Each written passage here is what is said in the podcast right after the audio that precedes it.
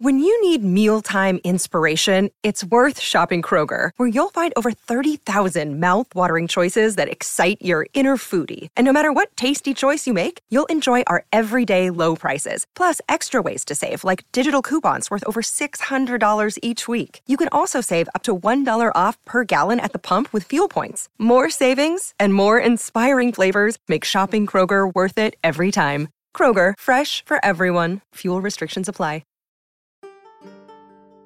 Se decidete di visitare la Lunigiana, non potete non fare un salto al bellissimo borgo di Bagnone. Dopo aver esplorato il posto, provate a parlare con gli abitanti. Qualcuno di loro potrebbe raccontarvi della leggenda di Bagnone.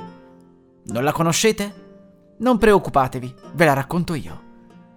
Si dice che tanto tempo fa, in una nebbiosa serata d'inverno, un misterioso tizio arrivò a Bagnone stanco e affamato. La notte stava per arrivare, così decise di bussare alla porta del castello dei Conti Noceti. Sperava che lo avrebbero invitato ad entrare per la notte. Fortunatamente al pellegrino fu dato il permesso di entrare e venne sfamato e ospitato. Ma il mattino seguente accadde qualcosa di molto strano.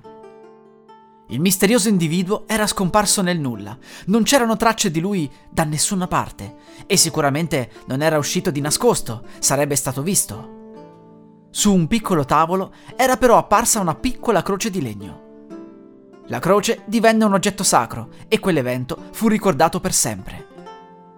L'oggetto di legno venne portato nella piccola chiesa del castello e si dice che nel tempo abbia dato prova di particolari poteri, come quelli di far avvenire strani fenomeni.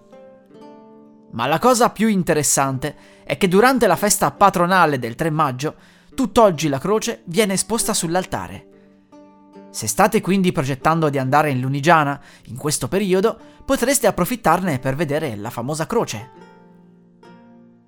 Ma ora spostiamoci poco più su, sempre nel comune di Bagnone.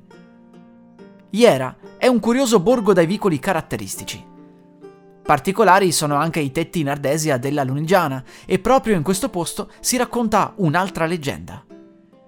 Si dice che molto tempo fa il marchese Malaspina costringesse a ballare nude fino all'alba le ragazze più belle della campagna. I genitori delle fanciulle che tentavano di salvarle venivano uccisi e gettati in una fossa ricolma di scheletri.